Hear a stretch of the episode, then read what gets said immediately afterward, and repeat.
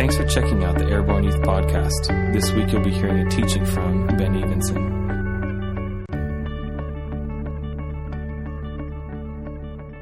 I got this verse because I got something really stirring on my heart. This whole reality thing that, like, um, how many of you like love Jesus? Yeah. So, like, that's pretty much worked out for perfection in your life, right? Everything's gone smooth since. right? Everybody giggles. Nobody's hand is up. Yeah, me either. What was that? Was that you? Dude, God, what do you want to say? we we're listening. That's right. It's like Samuel. It's like, here I am, Lord, I'm listening. Anyway, okay, so I got this uh, Psalm 91 just really is this cool thing. And I, I there's this kind of like struggle between our lives. Like, okay, so God promises some things, right? God's made promises. And sometimes we look at life and go like, ah, I don't know if I see that working out that way, but we're going to get somewhere with that because his promises are always true and he's never failed. They just don't always come through the way we expect. Is that fair enough to say? Okay? So here's Psalm 91, just the first few verses. It says, He who dwells in the shelter of the Most High, speaking of God, okay, people who dwell in the shelter of God, will rest in the shadow of the Almighty. I will say of the Lord, He is my refuge and my fortress, my God in whom I trust. Surely He will save me, save you from the fowler's snare and from the deadly pestilence. Anybody know what pestilence means? Disease. A sick disease that would kill you. Deadly disease. Awesome. The Bible's so raw. Anyway, okay. And then it says, He will cover you with His feathers. Okay, and some of this is like symbolic stuff. And under the wing, under His wings, you will find refuge. His faithfulness will be your shield and your rampart. Anybody know what a rampart is? Do you? What's a rampart?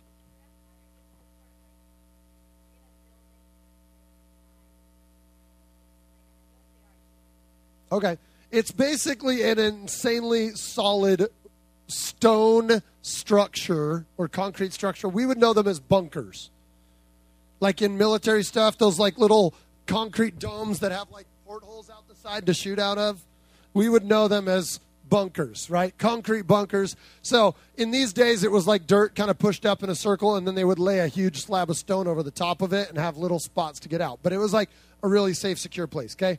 Just so we get the language here right, okay? Um, oh, where'd it go? Okay. You will not fear the terror of the night. Anybody have nightmares? Yeah, uh, seriously, check this out. This is a promise from God, so like claim it and put it in your heart and say, That's mine. Okay? You will not fear the terror of the night, nor the arrow that flies by day, nor the pestilence, it says it again, the disease that stalks in the darkness, nor the plague that destroys at midday. A thousand may fall at your side, ten thousand at your right hand, but it will not come near you. You will only observe with your eyes and see the punishment of the wicked. That's like intense, right? Whoa, that's like some Old Testament jam stuff, right? It's kind of like, but here's the promise, right? Is that God, eh, God is promising here, and David is depicting the promise of God that says, He who dwells in the shelter of the Most High God, who dwells, not like visits, but he who dwells in the shelter of the Most High God will be guarded and protected, is like the summary of that whole thing. There's a guard that's over your life, that's over your circumstances, that's over the whole thing. Well, I can imagine a bunch of you in this room are saying, like, I've been dwelling for a long time and I don't always feel very protected because crap still happens, right? And this so i and i get that because yeah i've like my whole life grown up in church like i'm a church boy and like why does crap still happen to me? Like still bad stuff. My truck will break down or something dumb like that or worse things happen family members get sick and die and you're just kind of like i thought i was covered! Right? Anybody ever have these conversations with god? No not you guys. You're like no god's i, I always get it. Do you all understand everything? That we should just go home. No really. No I don't get it all yet. So, but here's the deal, and this is a really good depiction and story that kind of lays out how this looks and what this works out. Okay, you've heard of a guy named Paul? Yeah, we talk about him quite a lot. He wrote like uh, about half of the New Testament, right? And he's got his name all over this whole thing, but we know his backstory, right? He was Saul. He was a Pharisee. He was one of the religious leaders of the Jewish thing, and he grew up his whole life and was like the best of the best of the best of the religious leaders of the Jews, okay? And he was like known for it, and he was like commissioned by the Jewish leaders, okay, to go out and find all Christians that believed in Jesus right? Because Jesus had come and gone and the church had started growing and lots of people were going, I believe in Jesus. And the Jews were like, no, we're losing control of the religion. Like, really? They were in panic mode because all these Jews were going, that Jesus guy did something wild and we are so in and believe in who he is. He was the Son of God, the Messiah we've been believing for for generations, okay? So this all happens. Saul gets the job assigned to him to go find these Christians, shut them up, put them in jail, and if necessary, kill them. That was his job. Essentially, the head of ISIS, if that puts it in context for you. Okay, like that's their kind of their job is kind of like we're getting rid of the infidels. We're killing, imprisoning, getting rid of Christians. That's their MO right now. Got it? So this was Saul. God meets him on the road to Damascus, you know, because he was on his way to a new city to destroy more Christians. And God meets him, big bright light, blinds him, right? and speaks to him. Big bright light, and all his all the com- companions with him saw the bright light. They all hit their faces on the ground because they're like, "What's going on?" Right? Because the sun is bright, but this was brighter enough to, in the middle of the day, knock them all on the ground and like, And Paul goes blind. Okay, scales grow over his eyes from the brightness of the light. That's pretty intense, right? And Paul's like, "What is going on?" Right? And Jesus speaks to him, audible voice speaks because all the guys with him heard it and he says, Paul, why do you persecute me? Or why are you after my people? And Paul goes, Who are you? And he goes, I am Jesus, the one that you are persecuting. Go to this dude's house. He's going to have a little prayer time with you, and you'll know what to do from there. But I am commissioning you to go to the Gentiles, who were everybody who wasn't a Jew is considered a Gentile. And Paul was sent to bring the truth of Jesus Christ. So God goes and takes the head of ISIS and says, You.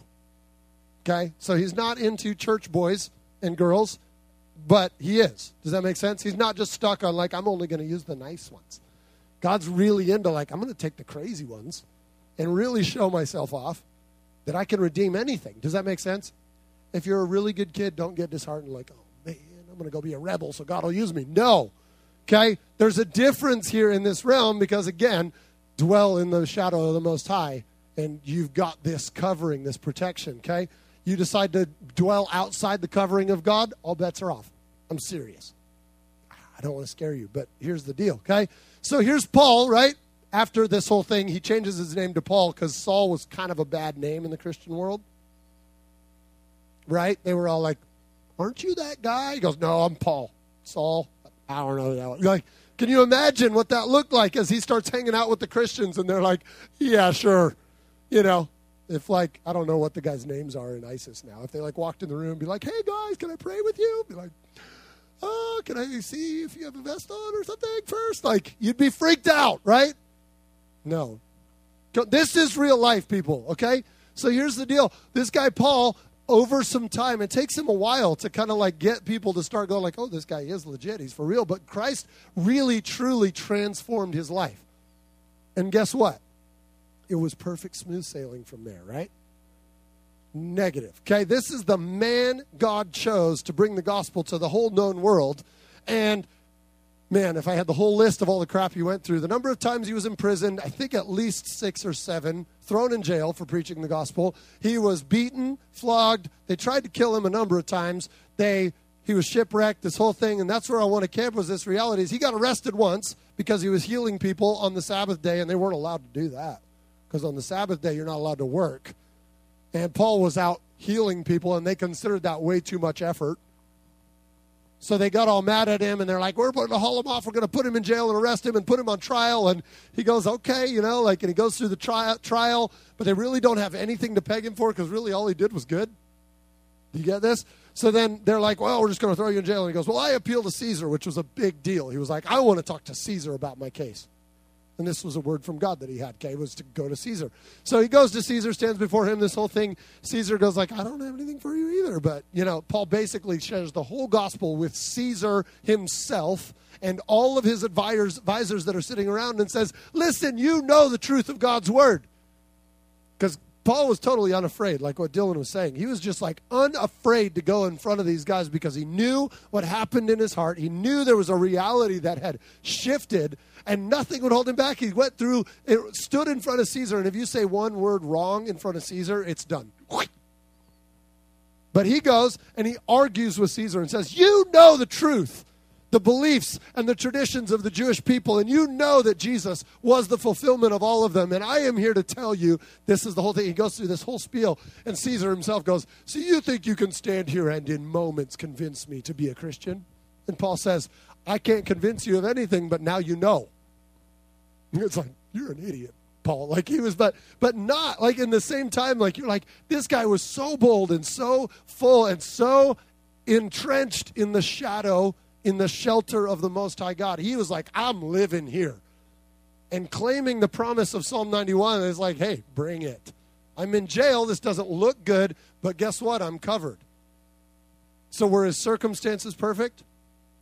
No. Was he covered? Absolutely. So then it goes on that Caesar was like, I don't know what to do with this guy. We're just going to send him off on a boat across the Mediterranean Sea. So he gets on this boat and he goes and they transfer him with all this and whole thing. And this whole thing comes up. He gets on this boat and there's been like really bad seas and all this like like it was bad storms and all this kind of stuff and paul says this to the captain of the ship he says right here men i can see that your voyage is going to be disastrous and bring great loss to the ship and the cargo and to our own lives also but he's a prisoner. And the, the guy's like come on get out. We're going. We're not, this is not a good port. We don't want to stay here. We need to get across the thing. So we're going okay? They get out and away and paul told them not to but they did. And for 14 days, they fought a storm. Not like hours, 14 days. And it actually says in here later, I don't have time to read all of it, that none of the sailors ate for 14 days. Because they were fighting a storm, pulling in sails, like just in total distress for 14 days. I assume they drank what splashed in their face. Like, I don't know, but it says right there, they ate nothing for 14 days while keeping a ship afloat in massive storms for two weeks. How many of you have ever been hungry? No, you have not.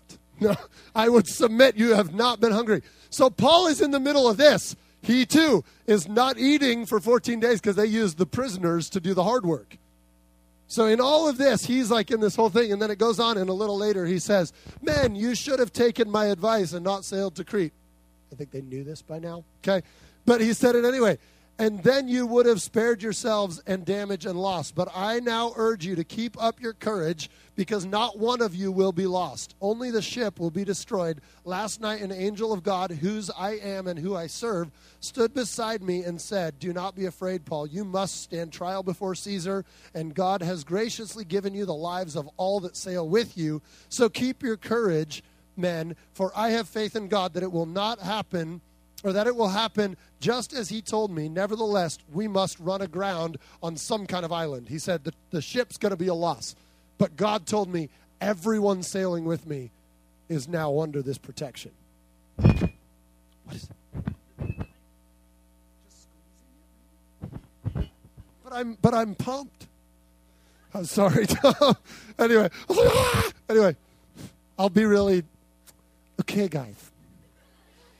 This is what we're going to get the pinky up. All right? Does this make sense?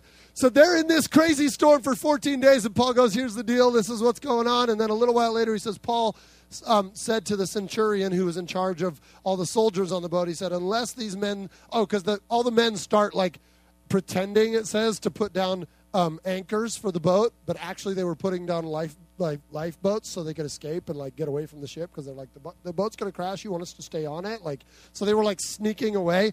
And Paul goes, um, unless these men stay with the ship, you cannot be saved. So the soldiers cut the ropes and they help, they let the lifeboat fall away. So they start listening to this prisoner guy, Paul. Right? They don't know who he is. He's just arrested. You know. And he starts going like, no, those guys are trying to sneak out. Hello, hello, hello. He's like tattletale guy, right? And they're all going like, "Shut up, man! We're about out of here." And he's like, "No!" And then so they're all like, "Oh my gosh!" So they cut the ropes. The lifeboats go away. This whole crazy. Is this a good day? No, bit really bad two weeks. I like to like call this whole thing like the Apostle Paul and the terrible, horrible, no good, very bad day, week, month, whatever you want to call it. This is like bad after bad after bad. So eventually, here's what happens: they come in, they crash into this island called Malta, right? And there's these indigenous people that live there, right? And they crash, and these people bring them in, and they're kind of like, "So what's going on?" And they make they were nice to him, which is cool, right? They invited him in, and they built a fire. And Paul goes over to get more firewood. This is so cool. This is awesome, right? Goes to get more firewood. So he picks up a big bundle of wood, throws it down on the fire, but the heat of the fire drives out a viper. And it goes straps on his hand, okay? And it says all the villagers, because they knew what kind of snake this was, looked at it and saw the viper hanging from his hands. I picture Paul going, uh oh. These were real people, right? He's like, oh no, right? But they look at him and they just kind of watch. They're kind of like, he's dead. And it says they were waiting for him to just drop dead instantly because that was what would happen. And then they saw, and it says after a long while, they were still observing that there were no effects on Paul whatsoever. So then they started worship, worshiping him as a god. How many of you want to do that for a day? Be like, um, you know, right? Like this whole island and tribe were like, we're like, he must be a god because that viper would have killed anybody. So they start worshiping him as a god, and then he kind of goes, hey, hey, hold on. I am here representing the great and almighty God whose shelter I am under. Do you get this? I'm under a shelter and God preserved me through this whole storm, the shipwreck, the whole crazy, really bad, terrible, horrible, no good, very bad day, right? And now the viper, and the people are like, whoa, that's crazy. So then the chief of the whole village invites him over for dinner and goes like, there's something special about you. I don't know what's going on. Well, as he's having dinner, he finds out this chief guy's father is suffering in the other room with dysentery. Know that is? That's the, that's the squirts. Yeah, yeah, suffering with a fever and dysentery in the other room. And he goes, Oh, you know, can I go in and see him? And, you know, the guy's like, Sure. So Paul goes in and it says, After some time of prayer, he went and laid his hands on the father and healed him. That's pretty cool, right? So Paul has ended up in a really bad circumstance day after day after day. Like, are you kidding me? He's a prisoner, first of all, arrested unjustly, thrown on a ship, run through a storm, 14 days with no food, crashes the ship gets bit by a viper, gets all this whole thing, and, and, and all in this whole thing ends up with the opportunity to heal and clearly deliver the entire gospel, the truth of the love of God to an entire island he would have never visited otherwise. And it goes on to say that the, for the next several months, as Paul was there, or weeks or months, I forget exactly, but for the next bit of time, people from all over the island and nearby islands flooded to this island. And it says Paul healed every single one that came.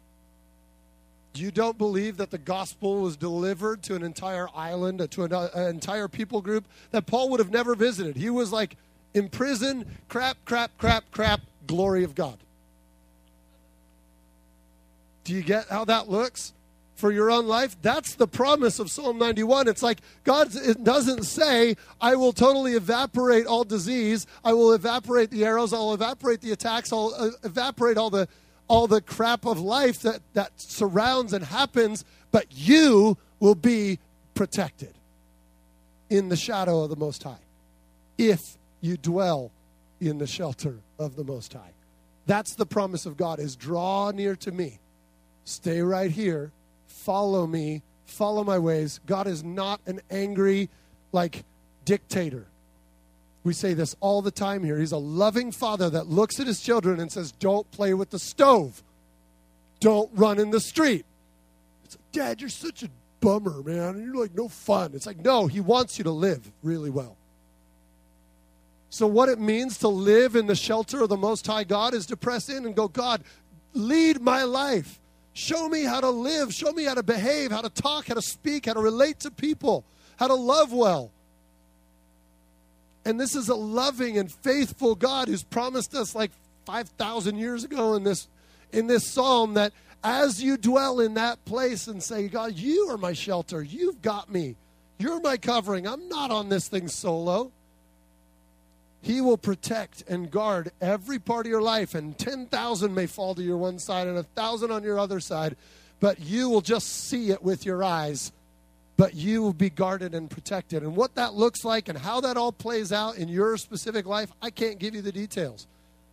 But in the storm, in the crazy, in the imprisonment, when you feel like you're trapped, stuck, not doing it, stay in the shelter of the Most High and watch God move your life and orchestrate you through the craziness and ultimately see the glory. And you just see Paul gets freed and all this kind of stuff. He actually gets this crazy. They finally get to the other side, and he ends up getting like a private, because he was still imprisoned for some reason. Nobody had figured out, like, this guy's okay. But anyway, he's still imprisoned after all of this, and they get to the next port finally after they get a new ship from these wonderful people, and they sail, and they're like, hey, Paul, you get to get like private residence with one guard that's just going to take care of you. And what happens then where he's there? All the believers and people wondering and curious is this jesus guy for real? Start flocking to the house where he's staying and the guard is in charge and like oh my gosh more of them right? Like i assume the guard had to have got saved at this point. I don't know. You don't hang out with this guy this long and not figure out that there's something radically awesome happening in this guy's life and go there's that's what i want. But people start flocking to paul and going teach us tell us we haven't even heard because these were parts of the world that had never heard what jesus did yet they started hearing about this Paul guy, like, what? He's bringing this different message. And they come and they flocked in day after day after day. And Paul shared the truth of God's love, the promise of the shelter of God over our lives. And I, guys, there's such a powerful reality in that. And I'm a testament to that. I should be dead, broke, sick, destroyed a billion times over if not for the goodness of God over my life as I have pressed in and, you know, like in my imperfection, I'm not even like, oh, holy Pastor Ben, right? You guys, Tyler, I'm not perfect, okay? Right? Seriously, in all of that, I can see that God's faithfulness has always been there. When the bills don't look like they're going to get paid, and there's, you know, I have never had God let me down. Stuff has happened that I'm looking and going, God, what are you doing? And I look back and I go, oh my gosh, he's really smart all along you put me in this crazy situation that was so perfect. And I believe that's the promise of God for every one of you. He doesn't say nothing's going to happen, He says, I've got you. This podcast was recorded live at Wednesday night youth meeting. To find out more, check us out on Facebook and Instagram by searching Airborne Youth.